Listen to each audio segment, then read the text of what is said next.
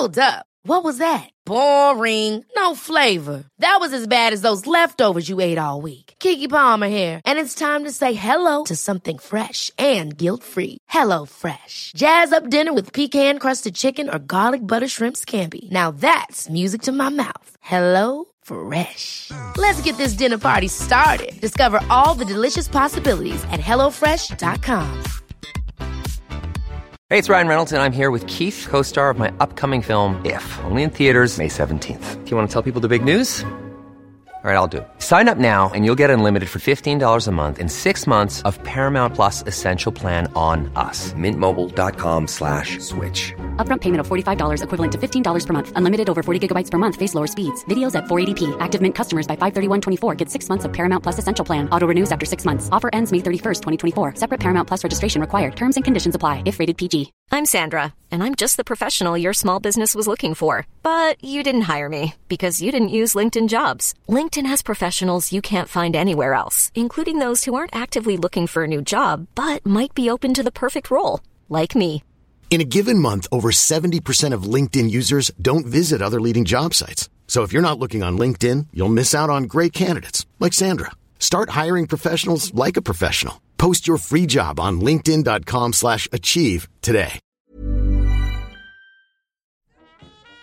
Bienvenue sur le podcast du raisin et des papilles, le podcast qui vous parle du vin et de l'art de vivre en Alsace. Le bon vin, celui que tu bois avec tes copains, celui qui te donne des émotions. Vous aurez aussi nos coups de gueule et nos coups de cœur.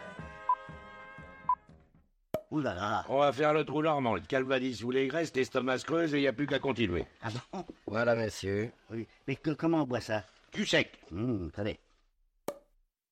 Moi c'est Mika, Moi, c'est Adrien. bienvenue dans cet épisode du raisin et des papilles. Bienvenue dans l'épisode numéro 13 du raisin et des papilles. Aujourd'hui nous sommes à Ergersheim, Ergersheim où nous sommes chez un jeune vigneron, le domaine Brandt. Salut Philippe, Salut, ça va bien? Et toi tu vas bien? Très bien.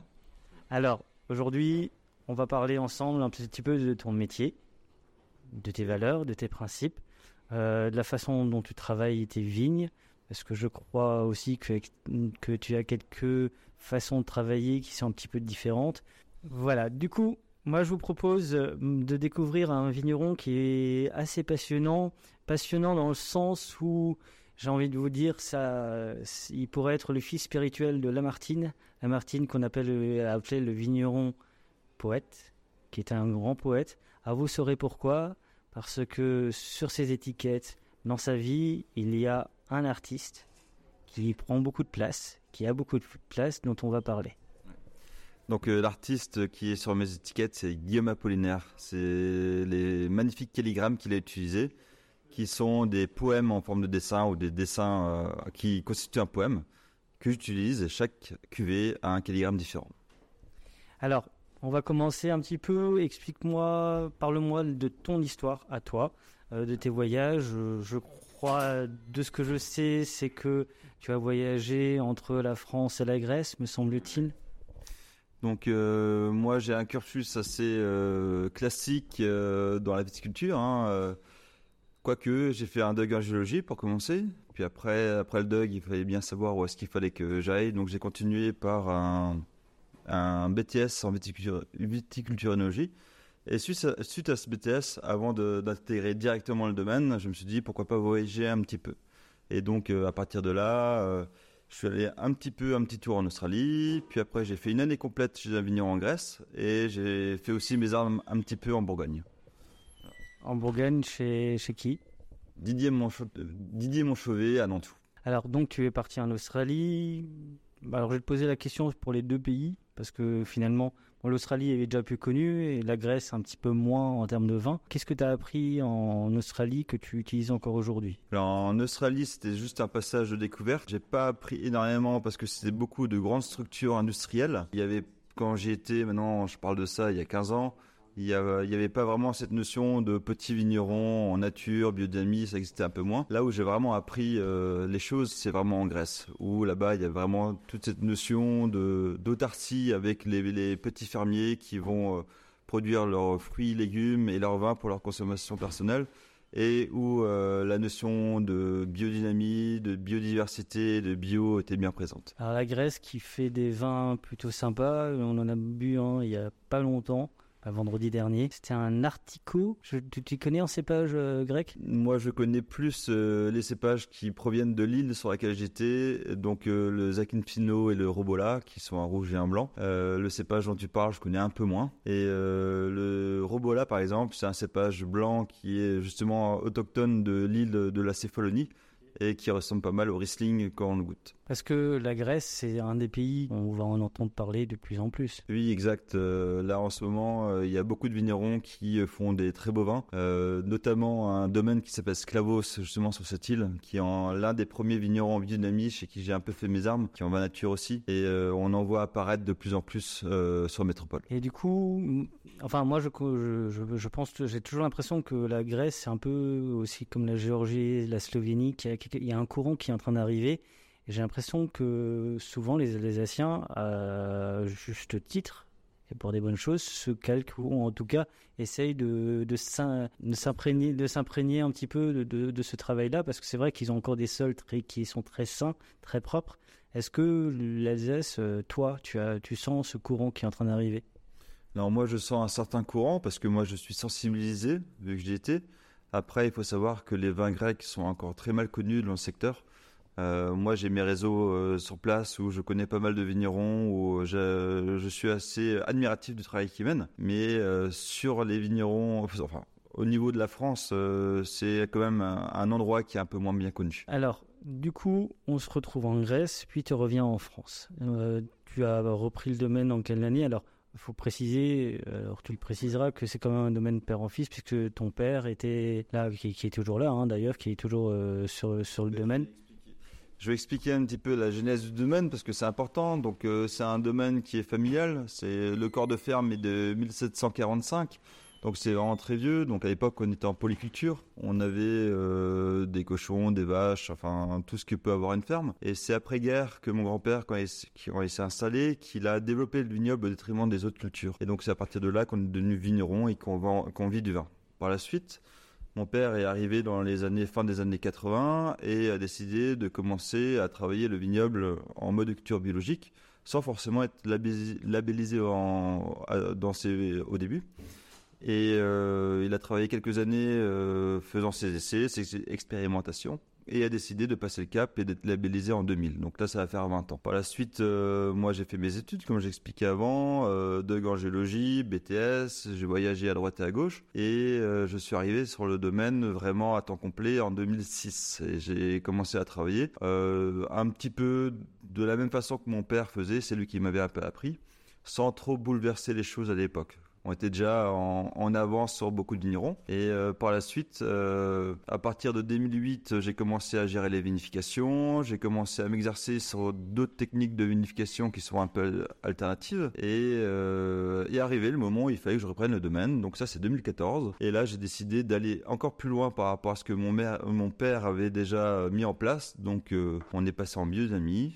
Puis j'ai intégré la force animale, la traction animale dans le vignoble. Donc on travaille une partie de nuit au cheval. Et euh, je suis même allé jusqu'à ne plus mettre aucun intrant œnologique, pas de sulfite et pas de filtration au niveau des vins. Donc c'est à partir de cette période que j'ai commencé à faire des vins naturels. C'est à cette époque-là où tu as commencé à faire de la macération ou c'est venu un petit peu plus tard? Alors les premiers vins que je faisais, c'était plutôt des blancs et des rouges en vinification naturelle. hein. Donc euh, c'était plutôt une phase euh, d'essai où il pas d'essai, il fallait que je prenne confiance en moi, en moi avant d'aller plus loin. Et par la suite, j'ai commencé à, goûter d'autres vins, des blancs de macération. Alors pas forcément alsaciens parce qu'à l'époque il n'y en avait pas beaucoup, mais euh, d'inspiration géorgienne ou italienne. Sur l'Italie du Nord, il y en avait pas mal. Et euh, ça me plaisait beaucoup. Cette euh, paysage aromatique que l'on pouvait retrouver avec les tanins, l'amertume, l'acidité, ça me plaisait beaucoup. Et c'est à partir de 2015 que j'ai commencé à faire mes premiers, mes premiers vins oranges, mes premiers blancs de macération avec du pinot gris. Et là où j'ai vraiment développé la chose, c'est à partir de 2016 avec euh, des muscats, des gewürztraminer, des riesling, etc. D'accord. Du coup, on est dans un vignoble qui a combien d'hectares? Donc euh, c'est un domaine qui a 10 hectares. 10 hectares, d'accord. Tu alors les sols euh, à Ergersheim, c'est quoi? Ergersheim ou t'as as encore les villages euh, aux alentours? Puisque bon, déjà t'as un doc de géologie autant qu'on parle d'un de géologie. Donc, euh, je suis situé au niveau d'Argersheim. On a des sols. euh, la majorité des sols sont des sols argilo-calcaires. Il y a quelques euh, veines de l'eus qui sont à droite et à gauche. hein. C'est plutôt sur les plateaux. hein. Et on a un autre terroir qui est au niveau d'Ostofen. Et c'est plutôt un plateau. Et la chance que je peux avoir, c'est que, surtout sur le terroir d'Argersheim, ce sont des plantes douces exposées plein, plein sud. Donc, euh, le soleil, euh, ça permet d'avoir du soleil pour les raisins. Comment comment tu es perçu par ton père? Qu'est-ce qu'il te dit? Alors moi j'ai la chan- chance que euh, la- il n'y a pas eu de vrai, trans- de vrai conflit de génération. Mon père était déjà à l'époque précurseur au niveau de la notion de, de bio. Euh, au niveau des vinifications, il était déjà quasiment nature. Il faisait euh, très peu d'intrants œnologiques. Il mettait juste un peu de soufre avant la mise en bouteille et il filtrait. C'est tout ce qu'il faisait. Et au moment où j'ai commencé à changer un petit peu la façon de vinifier le goût des vins, euh, la première approche était un petit peu curieuse parce que il se posait la question de ah tiens t'as envie de, travailler comme ça c'est particulier et il a tout de suite adhéré et là maintenant il depuis quelque temps quand même mais il peut pas boire autre chose. Et c'est quoi la première chose qu'il a dit? La première chose qu'il a dit il m'a dit euh, attention euh, c'est risqué ce que tu fais. Il avait aussi peur parce qu'au niveau des produits œnologiques, il n'y a pas de béquille, il n'y a pas de, de solution pour réparer certains vins. Et lui, il trouvait ça très risqué parce qu'il faut savoir que c'est l'enjeu d'une récolte complète qui est donc c'est-à-dire si le vin il va dans le mauvais sens, plutôt vers le vinaigre par exemple, euh, c'est la ferme qui peut être mis- mise en péril. Donc il avait un peu peur et tout s'est bien passé. Et aujourd'hui, tu perçois son regard euh, et il en dit quoi aujourd'hui? Donc là, il est satisfait, il voit que ça tourne bien, il voit que les vins sont bons et que les vins plaisent. Donc euh, pour lui, euh, il n'y a aucun problème. Et il te le dit? Euh, il le boit. Donc c'est la meilleure réponse en fait, c'est ça? Ouais, non, il, il le dit. en- et je pense qu'il en est fier. hein. C'est comme toujours euh, dans, dans, le, dans le milieu paysan, euh, on dit quand ça va pas, on dit pas forcément quand ça va, mais euh, euh, là, j'ai quand même l'impression qu'il est assez fier de ce qui se passe. C'est quoi la meilleure des choses qu'il t'a appris vraiment? Alors lui, il m'a appris euh, pas mal de choses, notamment au niveau de, de la vigne. On va parler de la sagesse des, des gens, des anciens. Donc c'est-à-dire le fait de laisser le temps au temps. hein. Lui, sa phrase préférée, c'est il est urgent de ne rien faire. Donc c'est-à-dire qu'il ne faut pas se, précipiter, et notamment par exemple au niveau des vendanges, attendre que le raisin mûrisse. Et euh, lui, il a vraiment quelque chose, euh, quand il va essayer de savoir quels sont les différents moments de la vigne, quelles sont les différentes étapes, il ne regarde pas la vigne, il regarde les autres plantes qui sont autour. Et par exemple, euh, les vendanges sont déterminées euh, par la, la chute des noix du noyer. Tant que les noix ne tombent pas, on commence pas les vendanges. Et euh, si, tu avais un truc à lui dire que tu l'as jamais dit, ce serait quoi? Bah, je lui dirais merci, tout simplement. Parce que c'est lui qui m'a appris un petit peu la notion de travail, qui m'a appris le métier et qui m'a permis d'arriver à ce que je, je suis aujourd'hui. Donc euh, une personne qui s'ép- s'épanouit dans son travail et dont euh, les vins plaisent et euh, qui se vendent bien. Alors moi, je, je- suis assez épaté. Bah, J'en ai fait quelques-uns des épisodes, et souvent il y a le père, mais qui est à la fois très discret, mais très discret, mais très présent. Chez Schlegel, c'est pareil. Durman, voilà, il a un père, qui est génial, qui qu'on voit quasiment pas. Bon, Ostertag, c'est un petit peu différent. Je trouve que cette filiation est très forte, et j'ai l'impression que, alors que je sais pas si c'est parce que ce sont eux-mêmes, bah, finalement, ils passent le relais. En même temps, c'est eux les premiers passeurs d'histoire, comme dirait Géraud. Oui, euh, je suis un peu d'accord. euh, il y a cette notion de transition, donc c'est-à-dire que il y a le, les parents qui ont mis une certaine chose en place, et après, quand le fils ou la nouvelle génération arrive, il faut que la nouvelle génération s'approprie le travail, parce que c'est eux qui vont en vivre et c'est eux qui vont continuer plus tard, même quand les parents sont pas là. Donc euh, il y a ce passage de relais qui est pas toujours évident, mais euh, au bout d'un moment, une fois que les parents ont vu que le fils arrive à travailler comme il travaille, après, normalement, euh, ça se passe bien. Alors parlons un petit peu du point de vue du consommateur, parce que c'est quand même lui qui nous intéresse. Quand tu as commencé à faire du nature, comment, ils ont réagi déjà dans le village Plutôt bien parce qu'ils avaient déjà cette habitude-là ou pas du tout Comme dans beaucoup de villages, étaient, ils vous regardaient un petit peu d'un drôle d'œil Alors c'était très compliqué. Euh, déjà à l'époque, quand mon père est passé en bio euh, avec euh, les gens du village, ou notamment les vignerons du village, ils regardaient ça un peu d'un mauvais œil avec le vigneron qui a de l'herbe qui pousse dans les vignes, avec des façons de faire qui sont un peu différentes. Et j'ai ressenti la, même chose au moment où je suis passé en vinification naturelle, parce qu'à l'époque, ça se connaissait pas trop, les gens savaient pas. Et j'avais fait surtout ça, moi, par conviction. C'était pas pour la vendre vraiment, mais par conviction. Et donc, euh, il est vrai qu'il y a eu au début, euh, alors de la casse un petit peu quand même. J'ai quand même dû changer 90% de ma clientèle en deux ans et euh, la développer, en trouver de nouvelles. Avant, on était plutôt sur une clientèle strasbourgeoise et alsacienne, et là maintenant, ça s'est développé avec une clientèle qui est aussi alsacienne, mais dans une moindre mesure, parisienne et beaucoup euh, à l'étranger. Quel côté étranger enfin, J'ai l'impression que les Alsaciens travaillent beaucoup avec l'Asie. Oui, donc il n'y a pas que l'Asie. Hein. Bon, le, Japon, la Chine, Singapour, euh, Taïwan, ce genre de, pays. Mais il y a aussi euh, l'autre côté, au, niveau de l'Amérique, donc la Californie, New York, le Canada. Et après, un peu tous les pays d'Europe. Tu es touché par les taxes de monsieur? Alors c'est monsieur qui donne des taxes aux Anglais, et donc c'est les Anglais qui vont payer, et c'est pas le vigneron. oui, c'est un peu compliqué comme situation parce que euh, donc Monsieur Trump, pour pas le, citer, voulu mettre des taxes sur le vin pour cette notion de protectionnisme. Et euh, donc euh, pendant un moment, la réflexion était est-ce que la taxe va être partagée par les Américains et par les vignerons français? Et euh, là, à l'heure actuelle, euh, dans la viticulture, nous, on est plutôt dans la réflexion où euh, nous, on n'y est pour rien par rapport à cette taxe. Pourquoi on devrait la subir? Et voilà, donc c'est plutôt la part des Américains. Et comment est-ce que tu perçois l'évolution de la consommation de vin? Alors, d'un point de vue clientèle aujourd'hui, on sait qu'on est dans une démarche de plus en plus écolo, green. Euh, que les gens cherchent de plus en plus à boire de bonnes choses, peut-être moins, mais mieux. Pareil pour l'alimentation.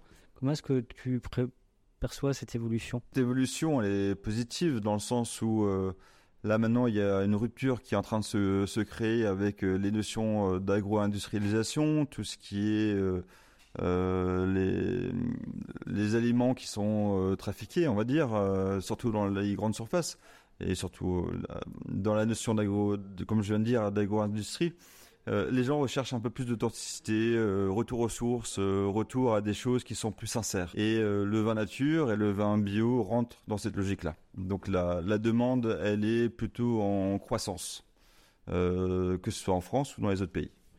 Qu'est-ce que tu dirais à une personne qui a du mal avec la nature parce qu'il bah, pas ça? C'est pas bon? Bah, Pour le convaincre, euh, moi je pars du principe que euh, moi, mon métier, c'est d'essayer de puiser et de capter toute la vie qui m'a permis d'avoir de beaux raisins. Alors c'est quoi la vie? C'est tout simplement... Euh, les levures qui sont sur la peau du raisin, les micro-organismes du sol, euh, les oiseaux qui se nichent dans les ceps de vigne, euh, les lièvres qui se baladent, les personnes qui travaillent sur le vignoble, toute la vie qui m'a permis d'avoir de beaux raisins à bonne maturité et c'est de les conserver durant les vinifications pour les retransmettre aux clients.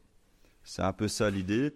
Et donc on va essayer de ne pas avoir de recours à des transformations au niveau de la vinification et retranscrire le goût du raisin, et le terroir de façon la plus précise possible pour le consommateur. Euh, lors du premier épisode euh, ou de du pilote, euh, une fois publié, j'ai eu un mail d'une auditrice qui est amoureuse des vins, des, des vins tout court, mais elle me disait qu'elle trouvait que les vins d'Alsace sont ringards. Alors, je te le demande, Philippe, les yeux dans les yeux, et les Alsaciens veulent savoir est-ce que le vin d'Alsace est un vin qui est ringard?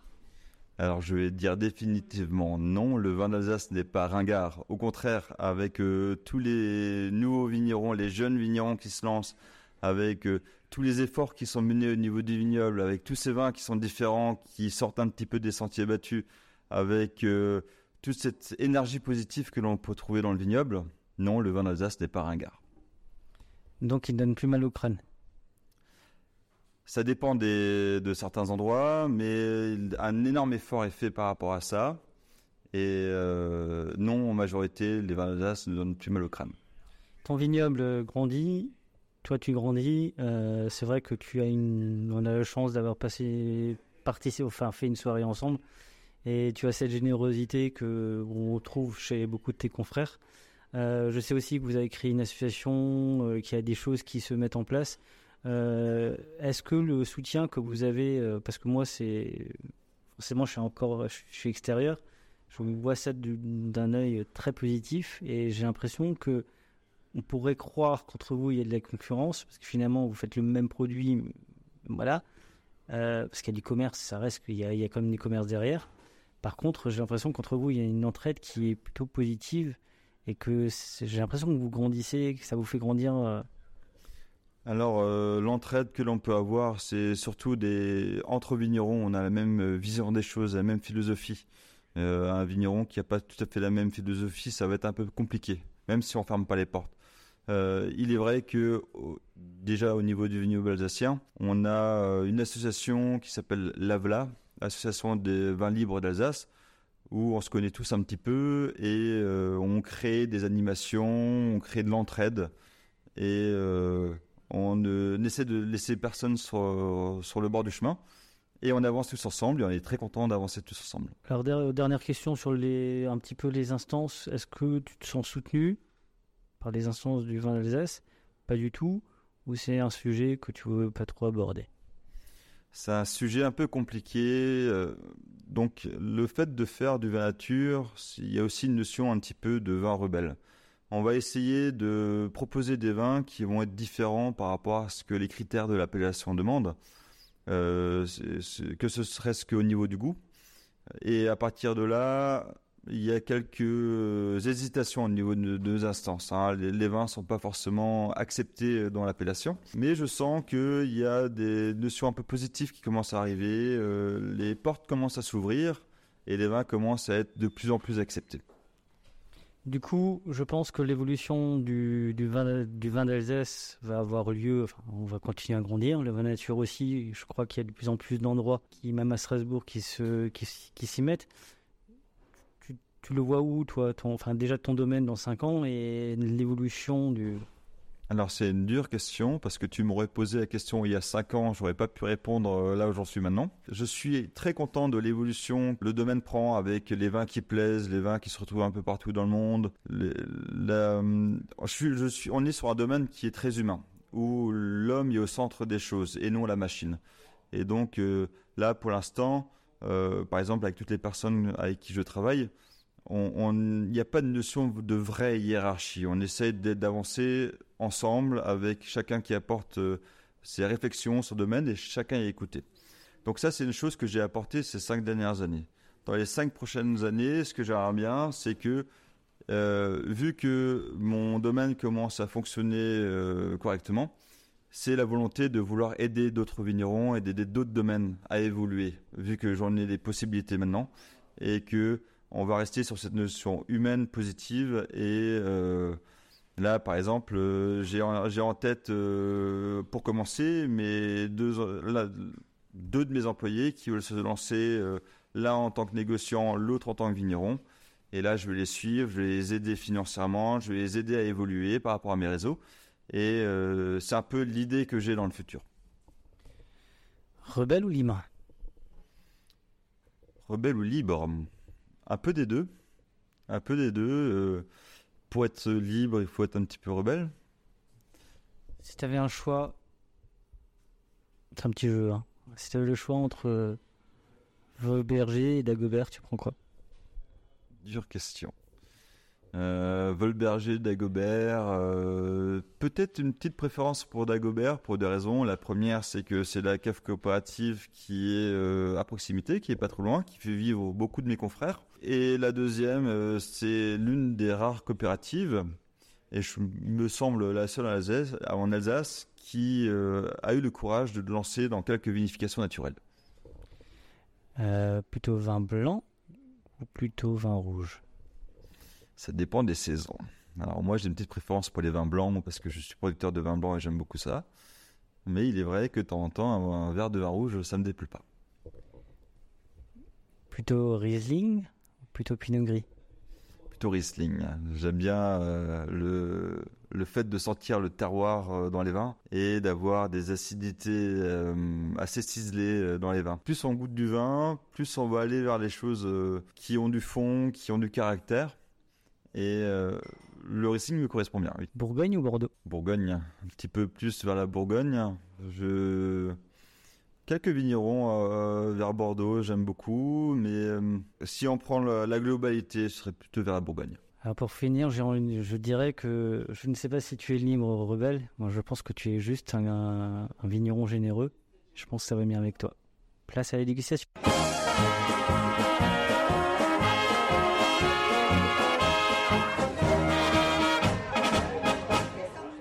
Comme d'habitude, trois vins à déguster, on accompagne, on discute un petit peu, on continue à discuter du domaine. Alors aujourd'hui, euh, on est accompagné, comme Adrien, à des occupations. Euh, J'ai proposé à, quelqu'un de, nous rejoindre, que vous avez entendu euh, furtivement lors de, de l'é- de l'épisode avec, euh, avec Zesty Bébé, donc sur les infusions.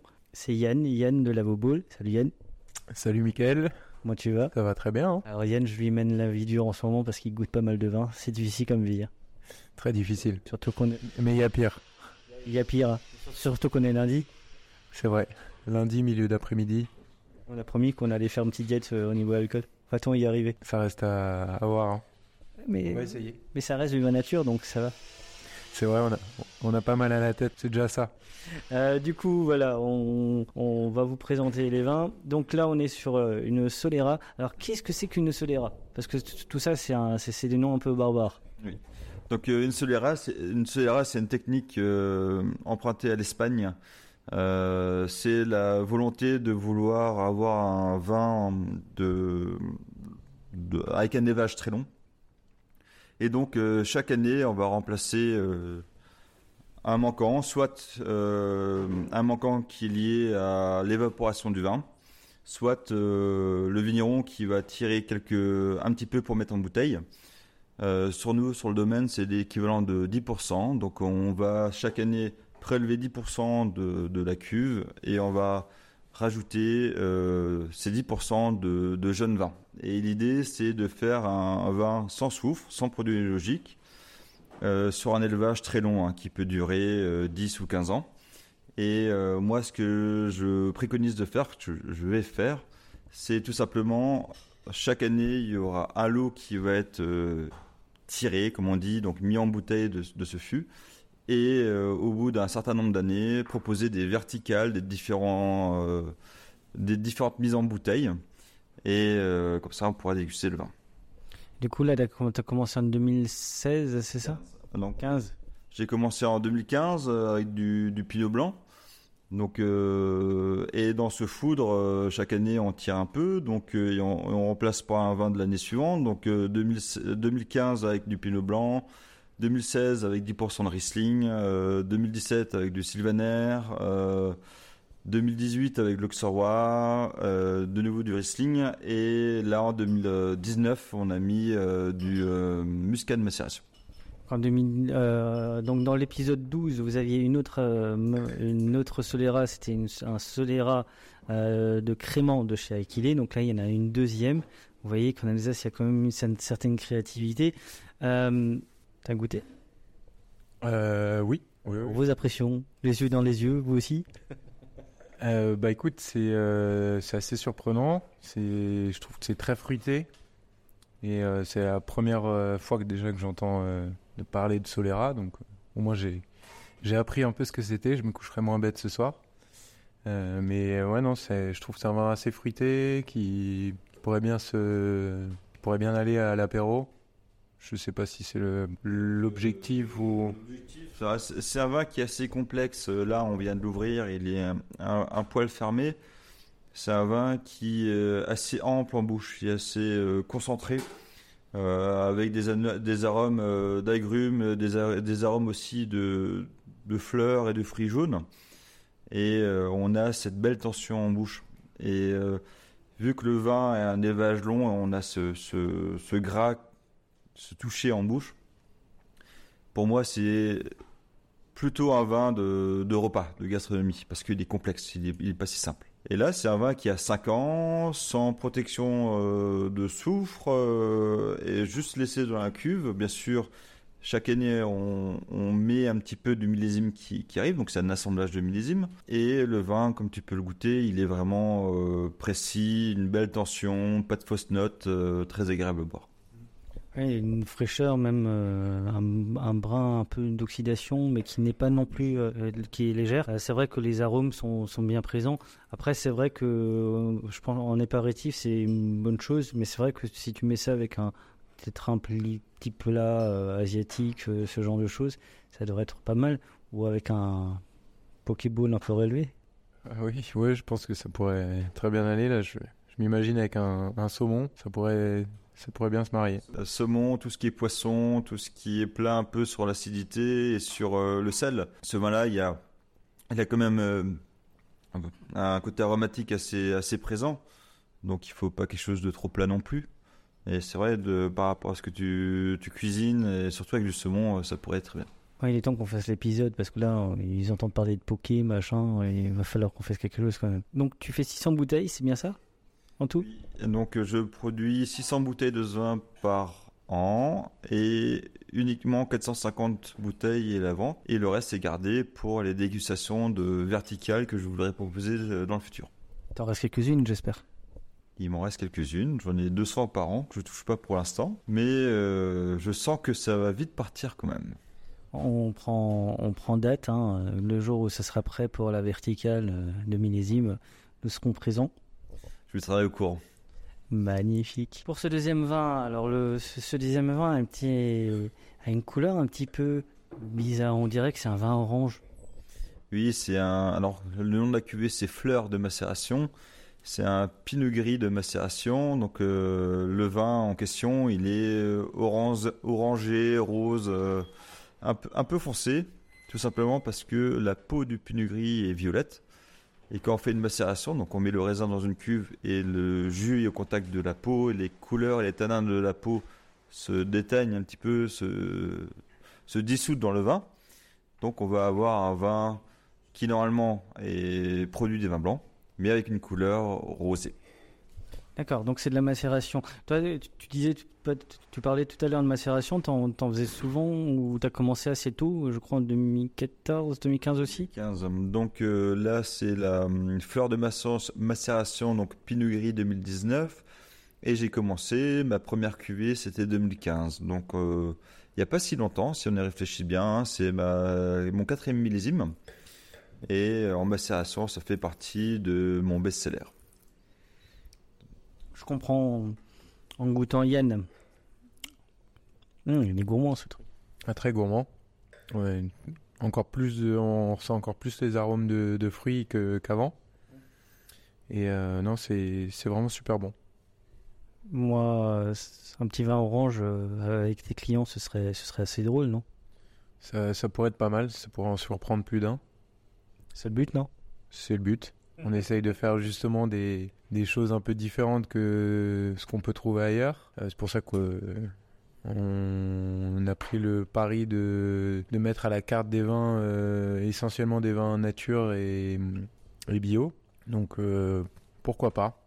Il faudrait le tester, euh, faire un, un petit accord euh, avec un bowl euh, ou même peut-être un dessert, à voir. ce serait, ce serait plutôt pas mal. Mais est-ce que le vin orange, c'est quelque chose qui est, euh, selon, enfin, c'est naturel? Le vin orange, euh, oui, il est tout, au- tout aussi naturel que les vins. Alors, les vins oranges, c'est une technique qui est empruntée à la Géorgie. hein. Moi, j'aime bien avoir euh, plusieurs inspirations de différents pays. Donc ça c'est la Géorgie. En Géorgie, tout leur raisin est macéré, que ce soit les blancs ou les rouges. Et en Géorgie, c'est plutôt dans des amphores enterrés. Ici, non, c'est euh, dans des cuves. Alors c'est moins glamour. Hein, c'est la macération dans des cuves en inox. C'est le vieillissement et dans des foudres en bois. Euh, mis à part la, la, technique qui est un peu différente, hein, pour faire du vin blanc, on va mettre le raisin directement dans le pressoir. La pulpe du fruit est blanche, donc quand on met dans le pressoir, le jus va couler blanc.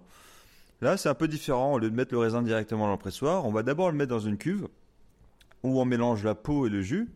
Et euh, le jus, à force, au bout de quelques jours, quelques semaines, va prendre une teinte différente. On sort le raisin de la cuve, on le met dans le pressoir, et quand on presse sous le pressoir, ça va prendre cette couleur euh, rosâtre. Et c'est vrai qu'au niveau des arômes, j'ai toujours l'impression que les, alors, bon, les vins d'Alsace ont souvent des arômes assez forts et on les sent bien, mais j'ai l'impression que le fait de la macération accentue encore ces arômes, en, tout cas au niveau du nez. Donc là, on est sur une technique de macération. Alors, je vais m'adresser un petit peu euh, aux vignerons qui nous écoutent ou aux grands amateurs. Donc, on est sur une macération que l'on va appeler semi-carbonique. Donc, euh, la macération, c'est une chose qui est un peu différente. C'est-à-dire que, enfin, c'est c'est traditionnellement en Alsace, on va euh, fouler les raisins, presser les raisins, érafler les raisins, triturer, et c'est uniquement la peau qui est en contact du jus. Là, on va faire un peu différemment. On va essayer, essayer de créer une sorte d'infusion. Donc, on va, on ne va pas triturer les raisins, on va juste poser les raisins dans la cuve et on touche pas. Et donc, la fermentation va se créer à l'intérieur de la baie du raisin. Et dans la baie du raisin, c'est là qu'il y aura l'expression de tout le fruit. Et donc, c'est seulement 15 jours plus tard où on va mettre quand on va mettre les raisins dans le pressoir, où les raisins vont éclater. Sinon, tout le reste de la fermentation s'est fait directement dans la baie. Donc, on fait du thé si tu veux, on touche pas, on laisse infuser, on laisse travailler tranquillement. Et c'est ça qui va donner euh, la puissance du fruit. C'est quand même très alcooleux, non? Alors ce millésime-là, il est pas si alcooleux, il a 13,5 en alcool, il y a des millésimes plus alcooleux. On a l'impression qu'il est alcooleux parce que la puissance aromatique est assez forte, donc c'est souvent assimilé à l'alcool. Alors, il n'est pas non plus très bon l'alcool, hein. 13,5 c'est déjà un peu d'alcool. C'est pas un vin qui va avoir 14,5 euh, ou 15 degrés d'alcool. Et le pinot gris est vraiment le cépage qui se qui s'applique bien. Enfin, la macération, c'est vraiment le cépage euh, de macération ou tu fais aussi avec d'autres? Donc en Alsace, on a la chance d'avoir beaucoup de cépages aromatiques. Hein. Le pinot gris en fait partie, le Gewürztraminer et le muscat. Sur ces types de macération, les cépages aromatiques sont très intéressants parce qu'on va révéler le fruit. Et donc c'est tout naturellement vers les cépages aromatiques que je me tourne. Euh, que ce soit le pinot gris, le muscat ou le gewürztraminer, on va avoir une dimension de fruits supérieure. Et donc, euh, on va euh, avoir des, des, des, aromatiques que l'on connaît un peu moins, tout en, tout en étant fort et intéressant. Alors, tu valides? Oui, oui, je valide. Après, c'est un procédé que je connaissais pas du tout. Donc je découvre, hein, et... mais très belle surprise en tout cas. Il fallait expliquer tout ça aux, clients en fait. Ouais, je, je, pense que Philippe va me donner un petit cours avant. Hein. J'aimerais bien rajouter une petite chose sur ces macérations. Euh, il faut savoir que euh, tous les vins rouges sont macérés et que euh, la, j'utilise tout simplement la technique, la même façon de, de faire que j'aurais utilisé pour les pinots noirs ou pour les vins rouges. J'utilise exactement la même technique, mais avec des raisins blancs. En tout cas, pour quelqu'un qui n'était pas très amateur de macération, j'ai mis longtemps à, m'y mettre. Je trouve que depuis, je, les trouve de mieux en mieux fait, plus équilibrés. Ça, je trouve ça très bien. Alors par contre, j'aimerais quand même qu'on parle parce qu'on n'en a pas parlé pour le moment et j'ai gardé parce que j'aime bien l'ananas. Ça me plaît assez. Je voudrais que moi, je, je, voudrais qu'on parle de tes étiquettes parce que des, les étiquettes racontent quelque chose, elles ne sont pas plates comme on peut le voir sur certains, vins. Donc j'aimerais bien que tu en parles. Oui, donc euh, là, par exemple, on parle du vin qui s'appelle Fleur sur l'étiquette. Alors, hein, ce n'est pas tout à fait ananas, même si on pourrait y croire. c'est un pot avec euh, des, fleurs dedans, parce qu'à l'époque de Guillaume Apollinaire, il n'y avait pas non plus tellement d'ananas qui circulaient. Et euh, on peut voir que le pot est euh, dessiné à partir d'un poème, et chaque euh, feuille, chaque euh, branche euh, des fleurs sont une phrase du poème. Donc pour ceux qui veulent, je vais pas en parler beaucoup plus. Il va falloir essayer de se procurer le calligramme. Bon, il s'avère que moi je peux vous les procurer facilement et vous pourrez regarder de plus près exactement le poème. Mais comment est né cet amour pour Guillaume Apollinaire? Parce que bon, euh, la poésie, il y a plusieurs vignerons qui s'y mettent. Bah, J'ai parlé de Lamartine en, en entrée. Euh, D'où est venu cet amour pour Apollinaire? Alors Guillaume Apollinaire est un poète euh, qui a écrit de magnifiques poèmes sur la vallée rhénane, notamment un poème qui s'appelle Nu rhénane, qui est ti- tiré du recueil Alcool. Tiens donc. Donc c'est un poème qui a été écrit en 1913, enfin, un recueil de poèmes pardon, écrit en 1913. Et euh, il s'avère que euh, mon père, à ses débuts, avait aussi utilisé euh, l'influence de Guillaume Apollinaire pour créer ces étiquettes qui étaient un peu plus traditionnelles. Donc dans le poème, et, on parle de fées aux cheveux verts qui plongent leurs cheveux dans le Rhin. Et les, fées, no- notamment ces cheveux, euh, c'est la personnalisation du vignoble alsacien. C'est notamment pour ça que mon logo représente l'une de ces fées aux cheveux verts. Et euh, voilà, Guillaume Apollinaire était un épicurien qui aimait bien la chair, bien le vin, bien les femmes, qui a écrit beaucoup de poèmes qui parlaient de, vin. C'est mon ami. Euh, J'aime bien, j'aime bien ton ami. Alors, ce qui est bien aussi sur la contre-étiquette, c'est quelque chose que je voulais te dire parce que je trouve qu'elles sont très claires. Euh, ce qui n'est, alors, ce qui est souvent le cas avec euh, les vignerons, les copains, il n'y a pas de souci, mais on sait de quoi on parle euh, et je trouve que, alors, je vais te poser une question que j'ai posée dernièrement aux brasseurs, puisque eux ils mettent déjà les ingrédients dessus. Si demain on te demande de mettre les ingrédients sur le vin, sur la bouteille, Alors il y a un... Moi j'ai raisonné la contre-étiquette comme si c'était un produit alimentaire euh, classique. Le problème qui se passe euh, pour le vin, c'est que c'est considéré comme un produit entre guillemets de luxe. C'est comme ça que c'est euh, au niveau de la loi. Et donc, par ce fait, il y a une obligation de non-étiquetage. Alors c'est un peu bizarre comme, comme chose à comprendre. C'est surtout un peu hypocrite dans, une époque où on nous veut la transparence surtout, que le client, que le consommateur a le droit de savoir ce qu'il y a dedans. Je trouve c'est un peu hypocrite, non?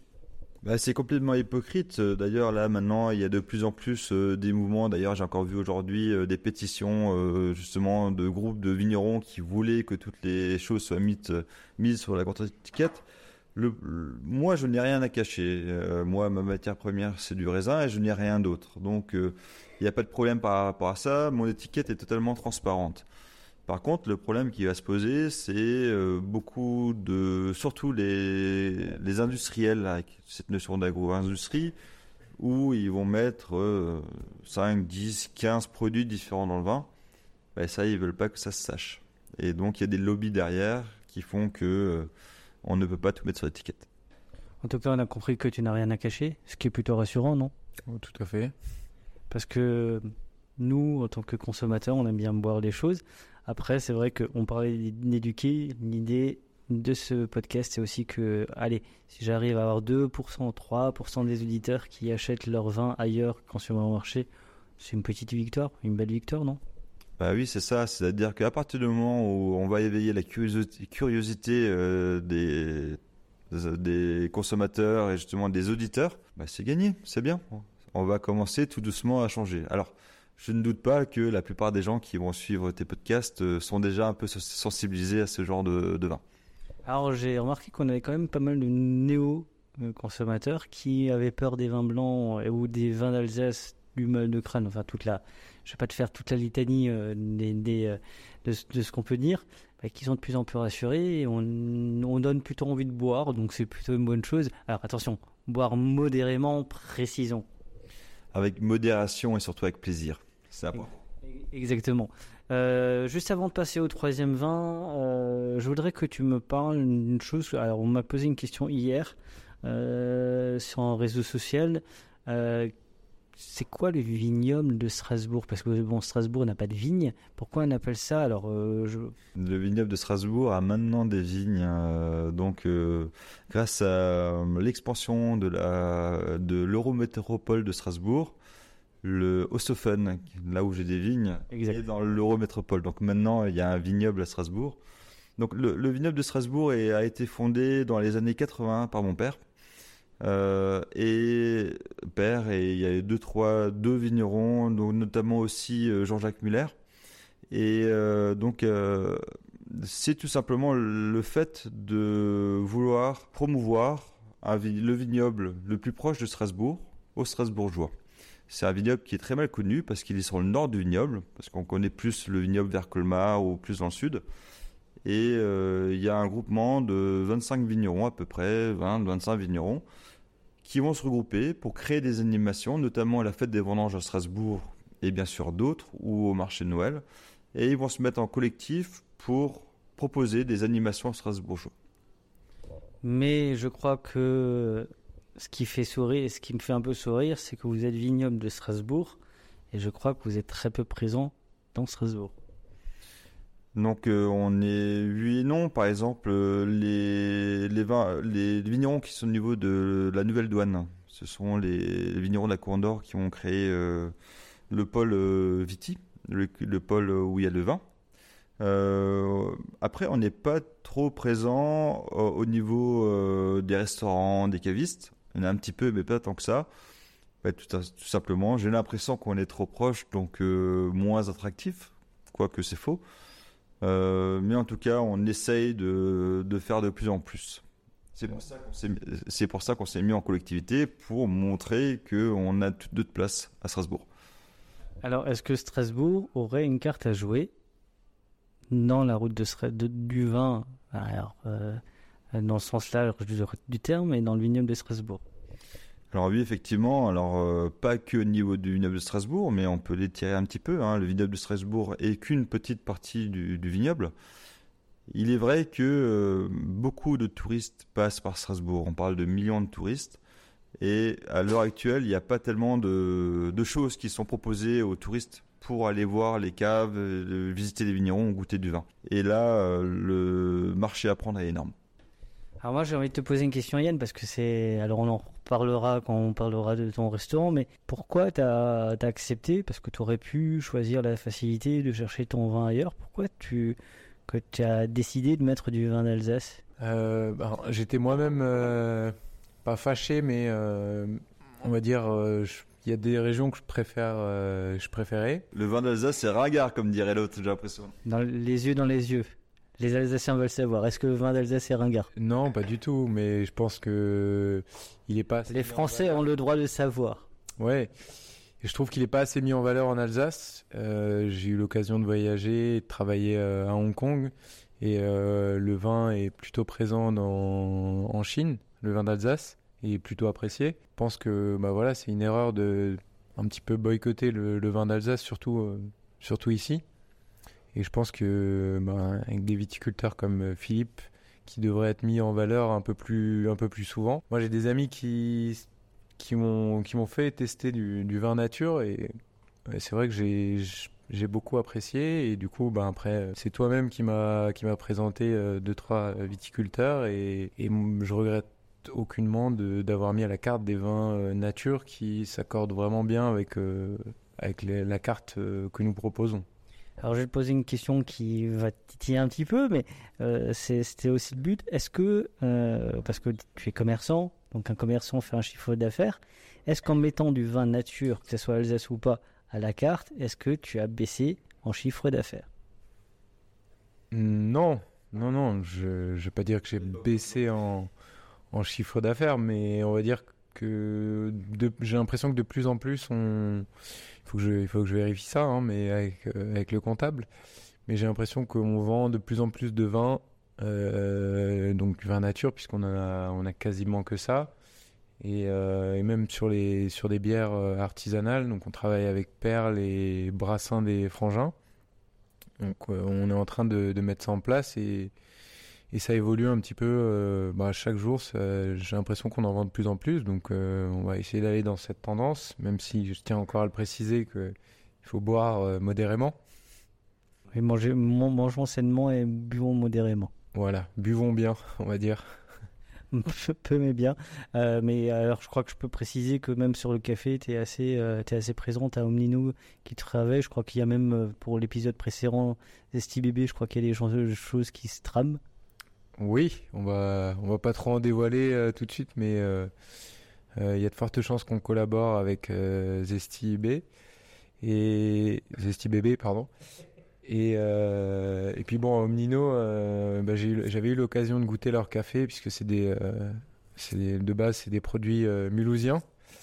Et c'est vrai que j'avais vachement aimé leur démarche. et puis voilà, le but c'est aussi de faire travailler le plus de producteurs locaux puisque voilà avec l'avocat on essaye déjà de de d'avoir des fournisseurs euh, européens essentiellement en Italie ou en Espagne donc euh, on va dire que tous les produits euh, locaux qu'on peut euh, on peut avoir d'ici ben on va essayer de travailler avec eux Bon, j'ai envie de dire, vu la démarche locale que tu as, si tu as l'avocat, si quelques-uns te reprochent l'avocat parce que ça vient de loin, ça, ça, ça- ça t'est déjà arrivé, je crois. hein. Ouais, ouais, ça m'est déjà arrivé. c'est sûr que on évite euh, d'avoir des avocats d'Amérique euh, latine, puisque c'est devenu un, vrai business qui est tenu par les cartels de drogue. On appelle ça euh, même l'or vert. Du coup, moi, j'avais un, enfin, j'ai un fournisseur qui qui fait pousser ses, avocatiers au pied de l'Etna en Sicile et qui a une démarche un petit peu écologique et qui fait de, des avocats bio. Donc on est en train de mettre en place un, un partenariat avec lui. Du coup, tu, ainsi, tu, tu pourrais conseiller à d'autres confrères restaurateurs d'aller dans cette démarche locale, euh, nature, traçabilité correcte? Oui, c'est sûr que je, je ne peux que les, enfin que recommander. Mais après, si je peux être le seul à le faire, ben je préfère rester seul à le faire. Avec plaisir. Place au troisième vin. N'oubliez pas de partager et de liker cet épisode. Nous serons diffusés sur Spotify, Deezer, SoundCloud, YouTube. Si vous avez iTunes, mettez 5 étoiles et un commentaire. Enfin, le vin reste de l'alcool. Buvez modérément, partagez ce breuvage entre vous, mais surtout, ne mettez pas votre vie en danger. Bienvenue sur le podcast du raisin et des papilles, le podcast qui vous parle du vin et de l'art de vivre en Alsace. Le bon vin, celui que tu bois avec tes copains, celui qui te donne des émotions. Vous aurez aussi nos coups de gueule et nos coups de cœur. Ouh là là. On va faire le trou normand, le calvadis sous les graisses, l'estomac se creuse et il n'y a plus qu'à continuer. Ah bon? Voilà, monsieur. Oui. Mais que- comment on boit ça? Du sec. Hum, Attendez. Moi c'est Mika, Moi, c'est Adrien. bienvenue dans cet épisode de raisin et des papilles. Pour ce deuxième vin, alors le, ce, ce deuxième vin a, un petit, a une couleur un petit peu bizarre. On dirait que c'est un vin orange. Oui, c'est un. Alors, le nom de la cuvée, c'est Fleur de macération. C'est un pinot gris de macération. Donc, euh, le vin en question, il est euh, orange, orangé, rose, euh, un, peu, foncé, tout simplement parce que la peau du pinot gris est violette. Et quand on fait une macération, donc on met le raisin dans une cuve et le jus est au contact de la peau, les couleurs et les tanins de la peau se déteignent un petit peu, se, se dans le vin. Donc on va avoir un vin qui normalement est produit des vins blancs, mais avec une couleur rosée.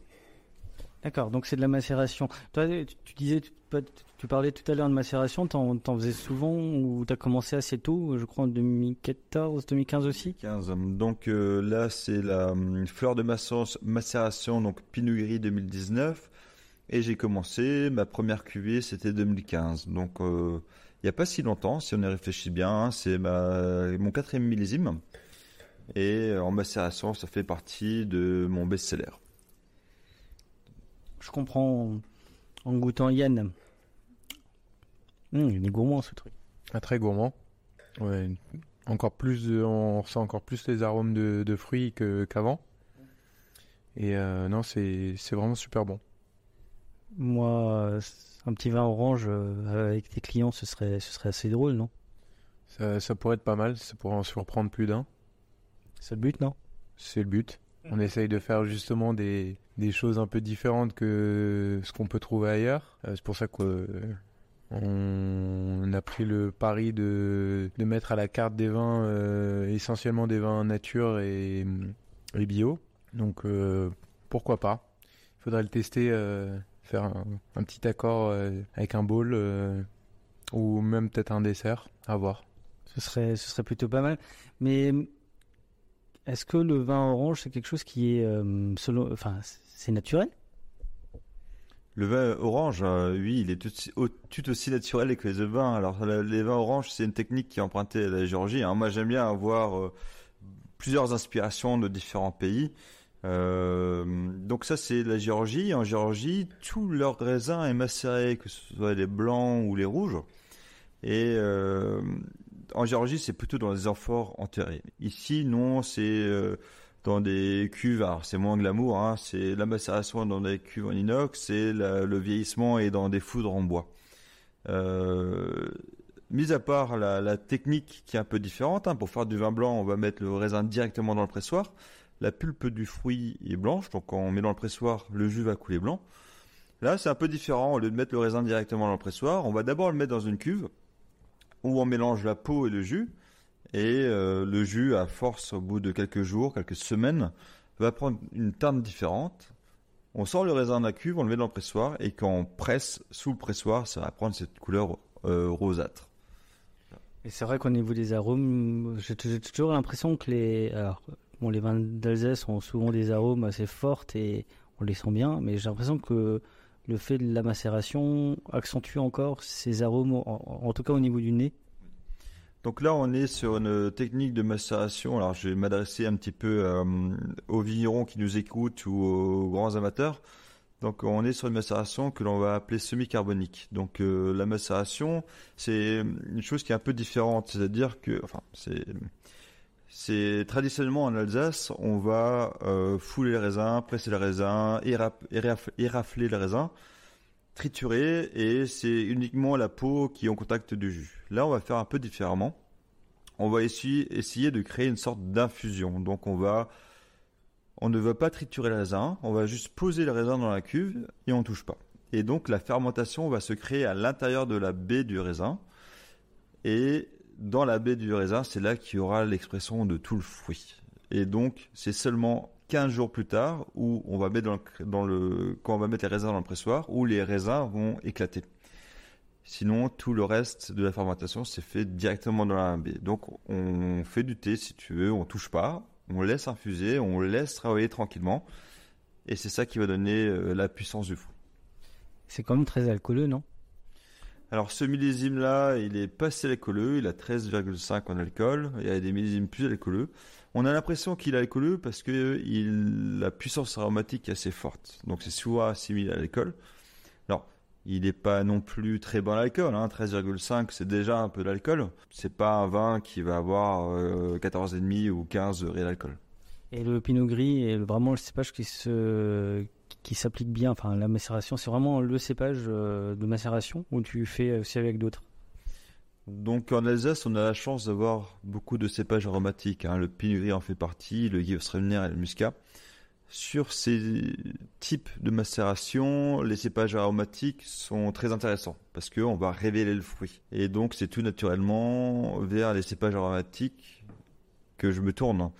Euh, que ce soit le pinot gris, le muscat ou le Gewürztraminer, on va avoir une dimension de fruit supérieure.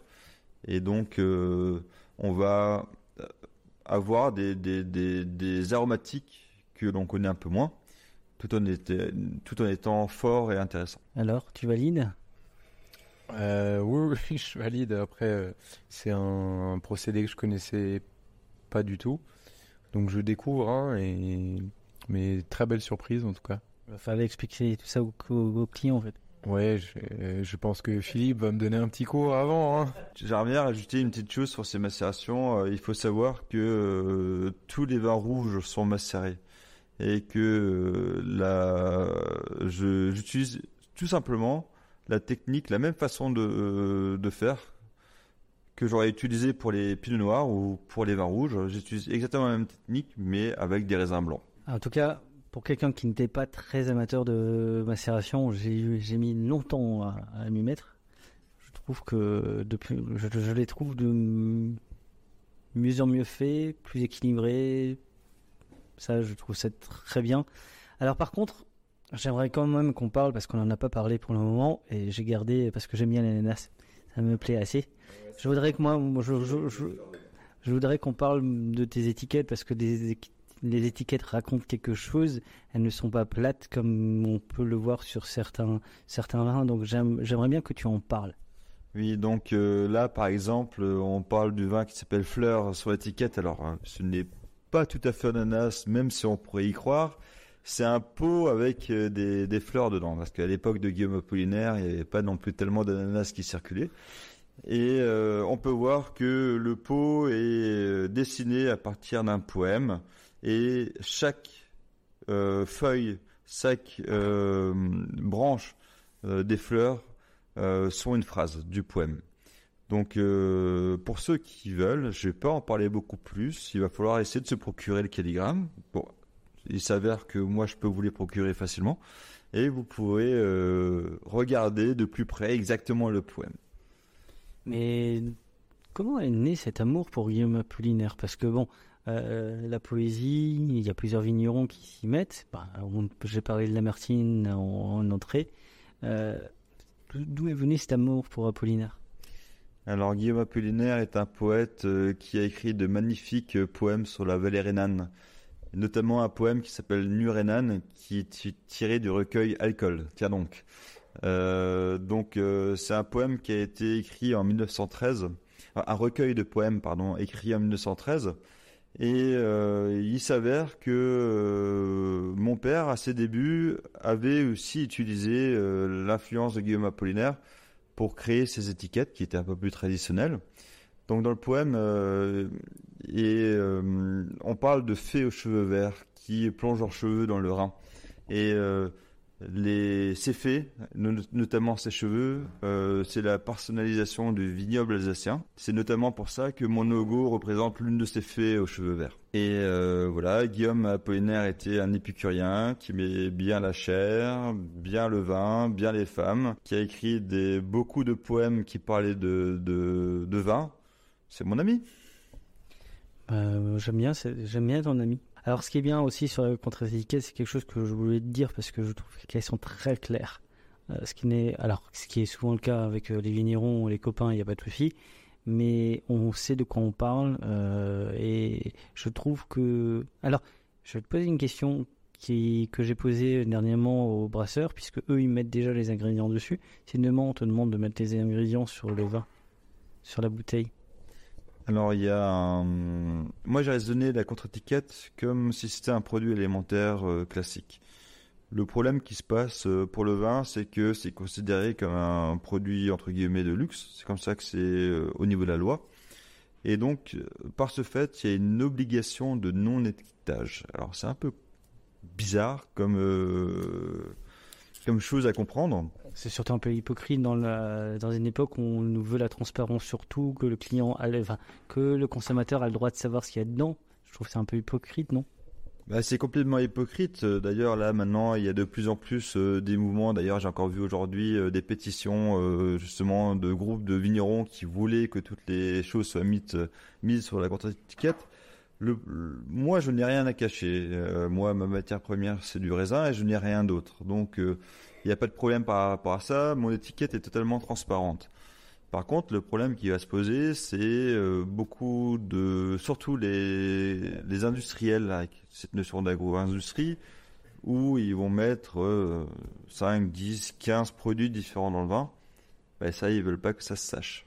Et donc, il y a des lobbies derrière qui font que euh, on ne peut pas tout mettre sur l'étiquette. En tout cas, on a compris que tu n'as rien à cacher, ce qui est plutôt rassurant, non? Oh, tout à fait. Parce que nous, en tant que consommateurs, on aime bien boire des choses. Après, c'est vrai qu'on parlait d'éduquer. L'idée de ce podcast, c'est aussi que, allez, si j'arrive à avoir 2%, 3% des auditeurs qui achètent leur vin ailleurs qu'en supermarché, c'est une petite victoire, une belle victoire, non? Bah oui, c'est ça. C'est-à-dire qu'à partir du moment où on va éveiller la curiosité, euh, des, consommateurs et justement des auditeurs, bah, c'est gagné, c'est bien. On va commencer tout doucement à changer. Alors, je ne doute pas que la plupart des gens qui vont suivre tes podcasts euh, sont déjà un peu sensibilisés à ce genre de, vin.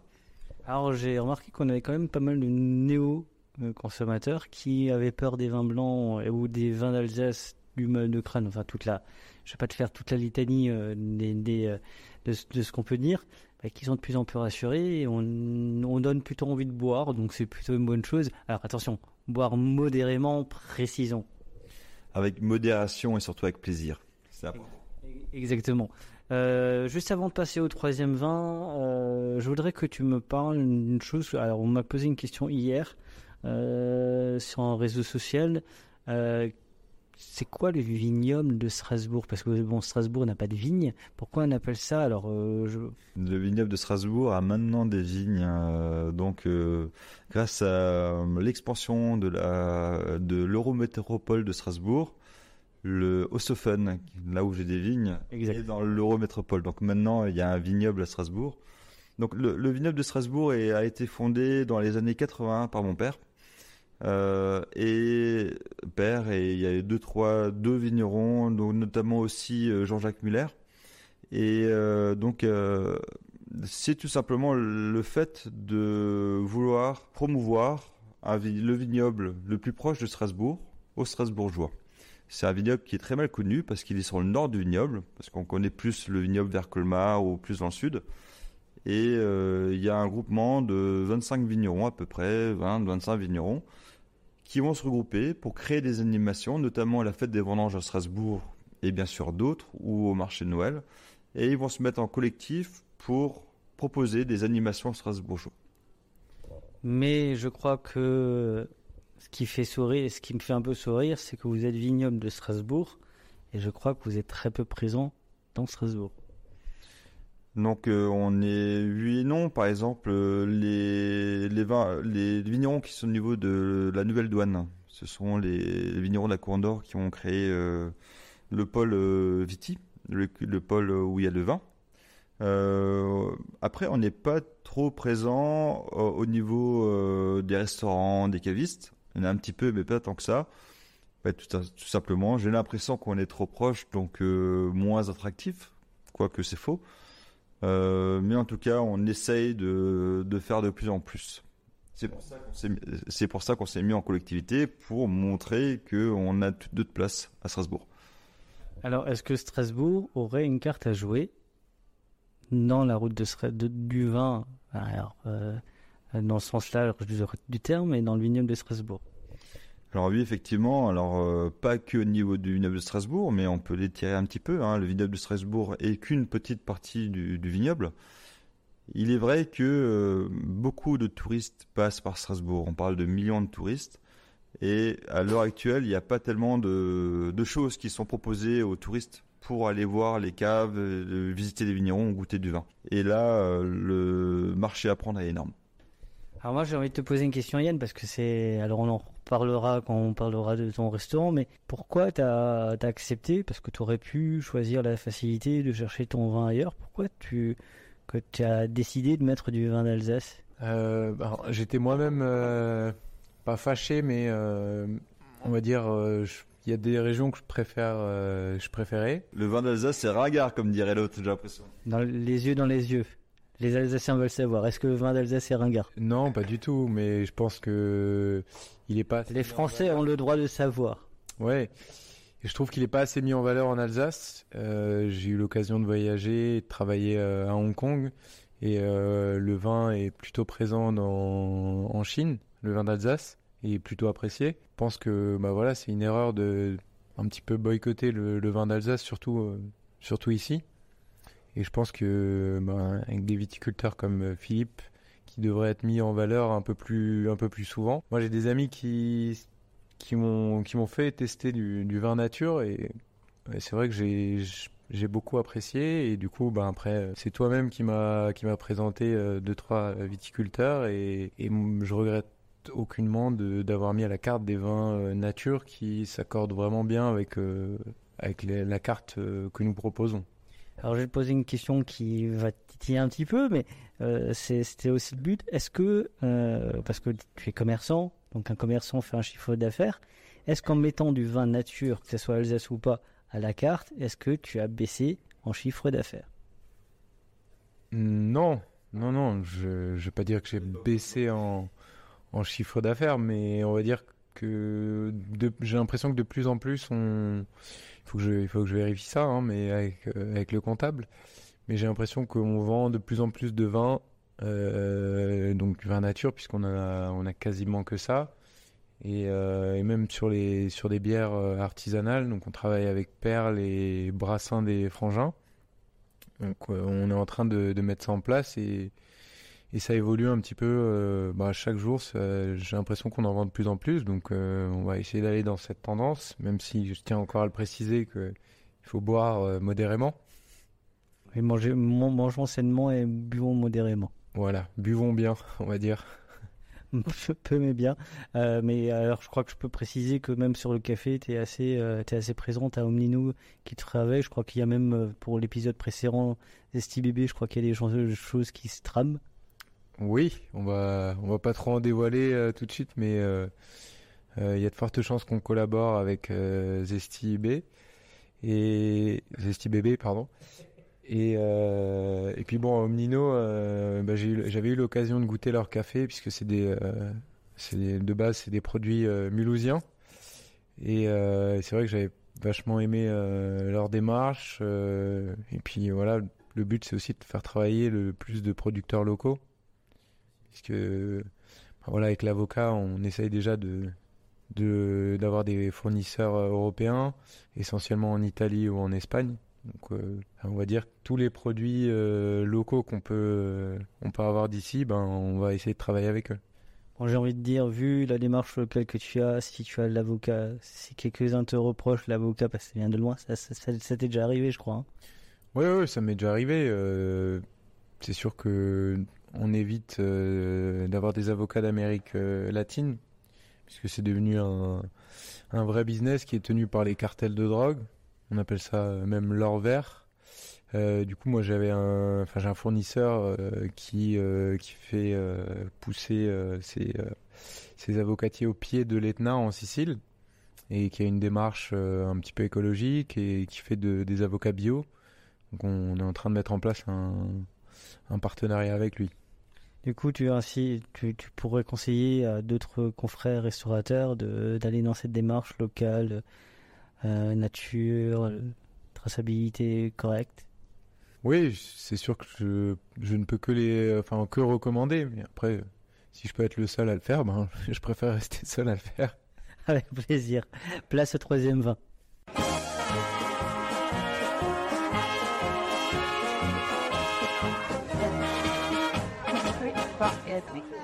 Vin numéro 3 pour la dégustation. Nous sommes. Alors, je suis un peu étonné parce que hum, c'est un vin rouge en Alsace. Qu'est-ce qui se passe? Ben, en Alsace, on a des vins rouges, euh, par exemple le pinot noir, mais celui-ci est un peu différent. Alors, celui-ci est différent. Mais en quoi est-il différent? Donc euh, ça c'est un rouge que hum, qui provient de la collaboration entre copains vignerons. Donc c'est pas des copains vignerons alsaciens, hein. donc on fait des échanges de raisins euh, dans le sud ou dans d'autres régions de, France. Euh, moi par exemple sur la cuvée qu'on va présenter qui s'appelle le Loup, euh, j'ai fait un partenariat avec un vigneron qui est situé au niveau du Mont Ventoux. Et donc j'ai pu récupérer quelques raisins de Grenache Noir. Et le vigneron en question a récupéré quelques raisins de Riesling. Et donc on fait des échanges de raisins et euh, ça nous permet de proposer des cuvées atypiques. Ce serait drôle, de tester son Riesling qu'il a, qu'il a vinifié avec, euh, avec tes raisins. Ce serait assez drôle. Bah, il faudra faire une nouvelle émission avec tous les euh, vignerons qui vinifient mes raisins. Et je crois que tu as un salon qui est en prévision. Oui, exact.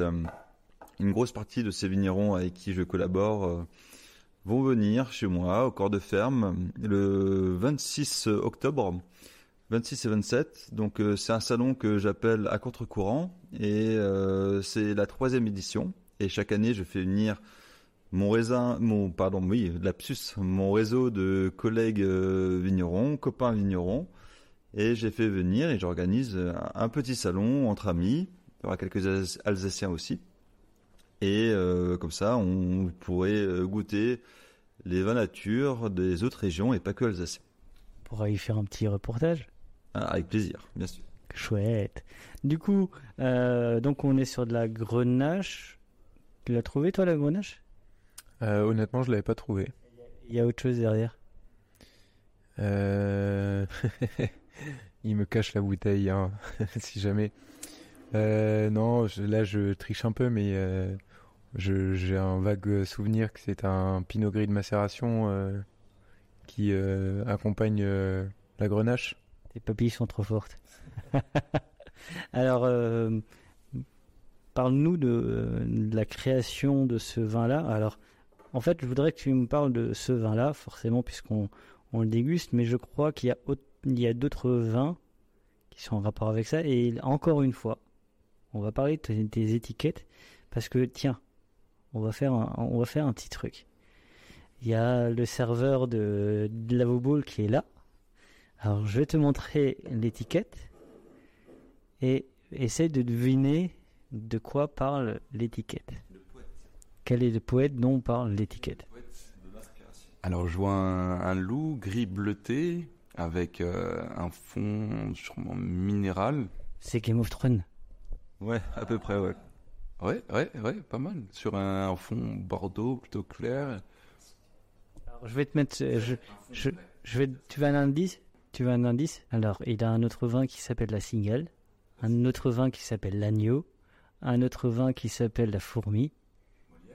Pense à un poète. Molière C'était pas un poète. C'est vrai? Un poète? Non, si je te dis que euh, la première année j'ai fait la cigale et la fourmi, la deuxième, euh, la, la deuxième année j'ai fait maître corbeau, maître renard. Là c'est le loup et l'agneau et l'année prochaine je fais le lièvre et la tortue. Alors, qui est-ce? Ton, C- ton CDI est en jeu. Hein. Il a fait de très belles fables. La Fontaine, pardon. Eh oui, donc on passe d'Apollinaire à La Fontaine. Donc, Si belles saveurs naturelles qui ont brouillé mon cerveau, euh, mais magnifiquement. Ah bah, il est- La Fontaine est connue pour. Euh, la Fontaine est connue pour avoir une écriture assez euh, naturelle aussi. Ça n'a pas toujours plu au roi, d'ailleurs. Mais euh, c'est une belle invention. Donc ça veut dire que, si je résume, tu fais des vins d'Alsace, Oui. mais tu fais aussi ce qu'on appelle des vins de France. Donc euh, j'ai deux gammes à proposer.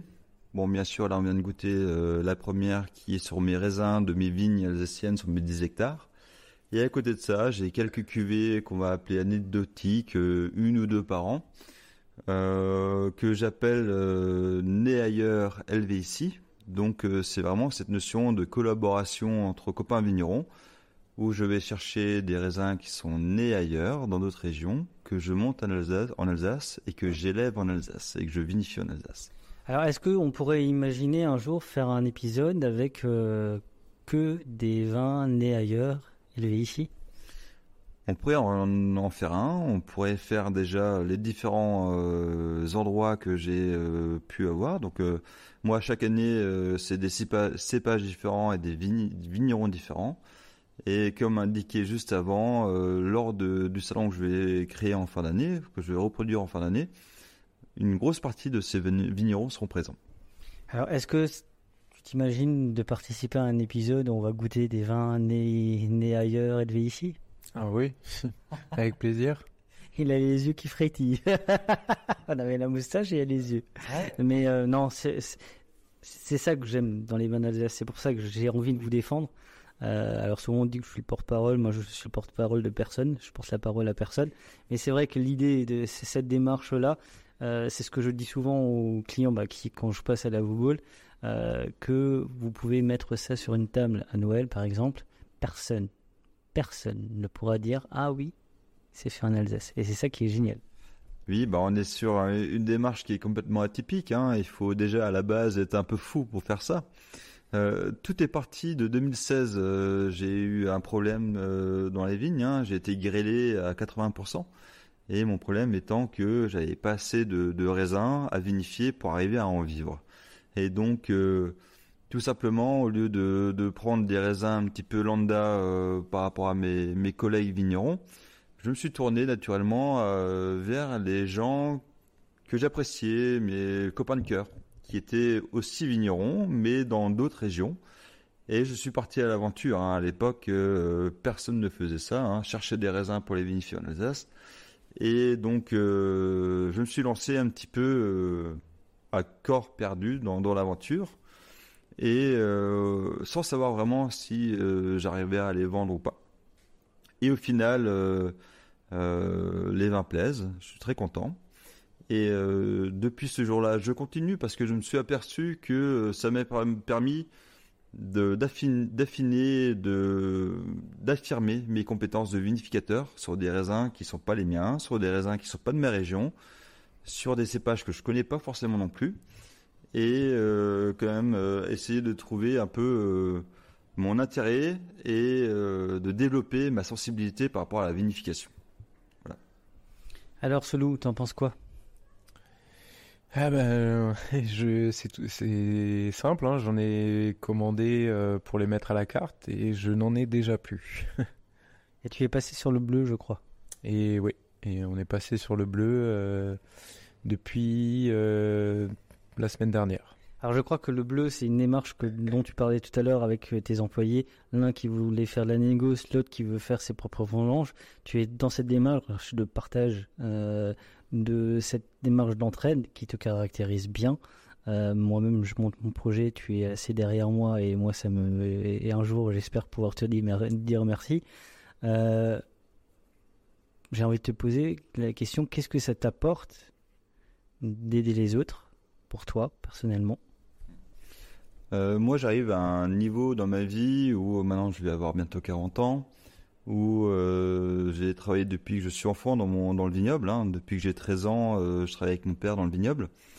Et euh, donc le métier de, de, vigneron, là maintenant je commence à avoir 15-20 ans d'expérience, je commence bien à le maîtriser.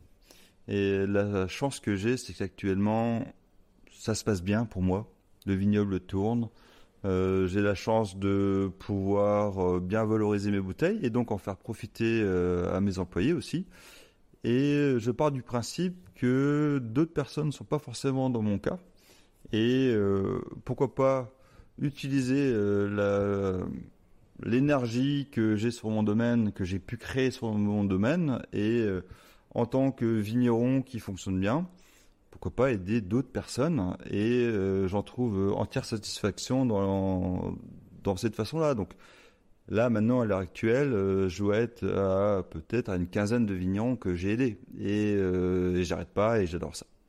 Et je crois que même avec tes employés, tu as une démarche assez euh, différente en tant que, alors, par contre de ressources humaines, mais tu es très attaché au fait qu'ils goûtent les vins, que vous le goûtiez ensemble, mais je crois même que tu les associes à la vinification donc ils te donnent leur avis. Et qu'est-ce que ça change? Qu'est-ce que ça t'apporte? Donc euh, nous sur le domaine, on est euh, sur une euh, hiérarchie circulaire, si on peut dire ça comme ça, et pas pyramidale. Donc la notion de, de, patron, elle est un peu biaisée. Alors bien sûr, il faut une notion de leader, une personne qui va donner la directive et qui va le fil rouge du domaine. Ça reste ton nom quand même. Ça reste mon nom, mais euh, oui, mais j'associe aussi beaucoup les personnes avec qui je travaille, donc je les motive et donc euh, toute personne qui vient bosser chez moi a son mot à dire au niveau de la vinification, au niveau de la vigne, pour bien sûr dans un sens positif. Hein, il faut, que les choses qui les personnes veulent amener soient cohérentes. Mais à partir du moment où euh, on est tous sur la même longueur d'onde et qu'on veut tous le bien du domaine pour évoluer, euh, la moindre euh, réflexion, la moindre idée, euh, la moindre recherche va être entendue et votée par les personnes qui travaillent, pas que pour moi. Moi, je compte pour une voix et les autres comptent pour une voix.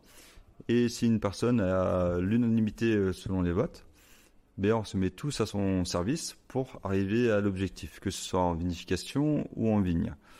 Donc euh, ça c'est une première façon de d'intégrer un petit peu les personnes avec qui je travaille et ça donne des ailes. Donc euh, maintenant, à l'heure actuelle, quasiment toutes les personnes qui sont euh, qui ont travaillé chez moi sur le domaine ont des envies et vont créer leur propre domaine, que ce soit au niveau viticulture, au niveau négociant, enfin des petits négoces, hein, de, comme la notion de, col- de copains vignerons. Et euh, là, à l'heure actuelle, toutes les personnes euh, qui ont l'envie, qui ont travaillé avec moi, alors peut-être pas pendant une semaine, mais qui ont travaillé avec moi pendant un an, deux ans, voire plus, qui veulent se lancer eux-mêmes, euh, je les aide à la fois financièrement et dans le suivi des vignes par rapport à leur projet. Alors, ce qui serait intéressant, c'est de créer le premier podcast réalité. non, c'est de suivre bah, justement un de tes jeunes, un de tes bleus. Il y a un vin d'ailleurs qui s'appelle le bleu. Oui, ben là il y en a un. Par exemple, euh, là c'est euh, une personne que j'apprécie beaucoup. Donc euh, là on est sur quelque chose d'un poil différent. C'est un collègue vigneron qui a 27 ans. Ça fait plusieurs années qu'on qu'on s'entraide dans le vignoble. Qu'on, il nous donne des coups de main quand on est en galère. On lui donne des coups de main à lui quand, quand lui il est en galère. Et là il s'avérait que euh, vu qu'il se lance, qu'il est en bio, euh, il avait des problèmes financiers parce qu'il se lance, il n'est pas trop connu, il avait un peu du mal à vendre son vin. Et euh, je me suis proposé de lui acheter ses raisins de pinot noir pour, l'aider financièrement. Et en gros, j'ai pris les risques de la vente de ces raisins de pinot noir. Et ça a permis de, de le soulager. Et donc moi maintenant, je commercialise cette cuvée qui s'appelle le bleu en, dans une notion d'entraide et de collaboration entre vignerons. Donc tu as à la carte un vin d'entraide, c'est magnifique. Ah, c'est beau. Et je pense que c'est quelque chose que tu devrais, que tu peux préciser aux clients parce que c'est le genre d'histoire qu'ils aiment bien. Ah oui, oui, bah, c'est pour ça que on a une petite leçon avec euh, Philippe, hein, qui puisse euh, nous expliquer tout ça et puis euh, pouvoir après euh, l'expliquer nous aux, aux clients. Alors moi, je te propose autre chose, c'est de faire ce bleu, ce jeune homme, qu'on fasse un podcast avec lui. Alors on n'a pas non plus pignon sur rue, mais on commence à être écouté. Et puis euh, bah, c'est aussi l'idée de, ce podcast, hein, c'est de faire, euh, c'est de le faire connaître. Donc euh, ce serait bien que le parrain et le filleul, on fasse un petit épisode ensemble. Qu'en penses-tu? Avec plaisir, avec plaisir. Donc il faudra juste se contacter. hein, mais, je pense qu'il sera tout à fait ouvert. Il est tout nouveau, il arrive, il se donne du mal. Il est en biodynamie, il commence ses premières cuvées en vinification nature et je pense que euh, il a un grand potentiel. bah, Dans ce cas-là, ce potentiel, on va l'exploiter. T'en penses quoi? Bah, on a hâte euh, de tester ces futurs, euh, ces futurs vins. hein. En gros, tu vas venir avec moi? Pourquoi pas si on arrive à avoir un peu de temps. Tu trouves un gîte pour le 26-27 euh, Parce que je crois qu'on va passer deux jours de folie. En tout cas, euh, c'était un plaisir de t'avoir comme toujours. Moi, je te remercie d'avoir été le parrain de la première soirée. C'était euh, très gratifiant et les gens ont apprécié. Je pense que tu as une voix qui doit compter, qui peut compter. Alors, vous êtes plusieurs, mais c'est vrai que c'est toujours... euh, moi, je considère toujours euh, mes heures de... Mais pas non- on est plusieurs mais pas nombreux, donc toutes les voix peuvent compter. Ben, moi, de toute façon, je suis un peu le média officiel de votre association parce que je crois que j'ai beaucoup de gens de, de cette association-là. Euh, je pense que vous avez des choses à dire. Il est temps que les choses changent. Alors, c'est vrai que l'écologie prend de plus en plus de place dans la société, que ce soit au niveau du consommateur, même dans la vie politique. Euh, maintenant, je pense qu'il faut qu'on continue à raconter cette histoire-là, que vous soyez un petit peu. ben, vous avez la chance d'être des passeurs d'histoire pour la génération d'après. D'ailleurs, pour conclure, tu penses à l'après? Je pense à l'après. Pour l'instant, euh, dans la vision actuelle, euh, elle est compliquée, l'après. Euh, mais comme vous avez pu comprendre, je suis une personne assez positive et je pense que les choses, les gens, les personnes qui vont changer le monde d'après sont déjà là. Alors, le monde d'après, pour moi, j'ai plus l'impression que c'est un slogan qu'autre chose. C'est à nous de le créer. Euh, comment as-tu vécu cette, cette, euh, cette aventure du raisin et des papilles? Ah, magnifiquement bien, de super personnes, euh, intéressées et passionnées par le vin, euh, à refaire, bien sûr. On refera avec plaisir. Euh, quand est-ce qu'on te retrouve te tr- retrouve ou te trouve toi dans du raisin et des papilles? Bah, à toi de me dire. Hein. On va mettre ça en au clair, hein, il est temps de tirer ça au clair. Je pense que cet été, ça, ça devrait pouvoir se faire. Oui, et puis surtout qu'on boit pas mal, alors autant l'enregistrer. hein. Exactement. En tout cas, merci d'avoir suivi cet épisode numéro 13, porte-bonheur.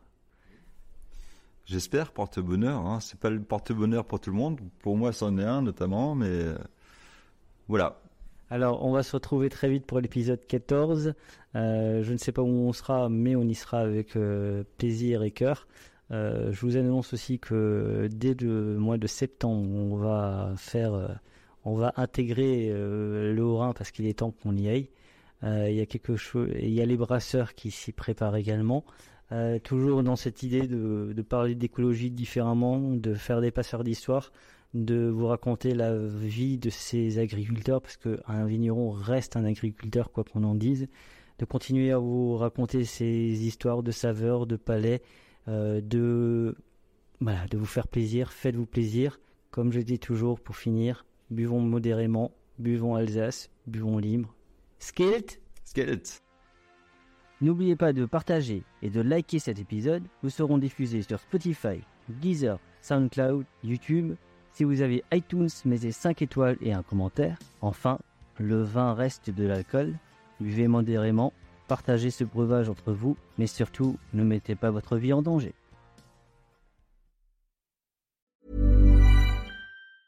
Ever catch yourself eating the same flavorless dinner three days in a row? Dreaming of something better? Well, HelloFresh is your guilt-free dream come true, baby. It's me, Kiki Palmer. Let's wake up those taste buds with hot, juicy pecan-crusted chicken or garlic butter shrimp scampi. Mm. Hello Fresh. Stop dreaming of all the delicious possibilities and dig in at HelloFresh.com. Let's get this dinner party started.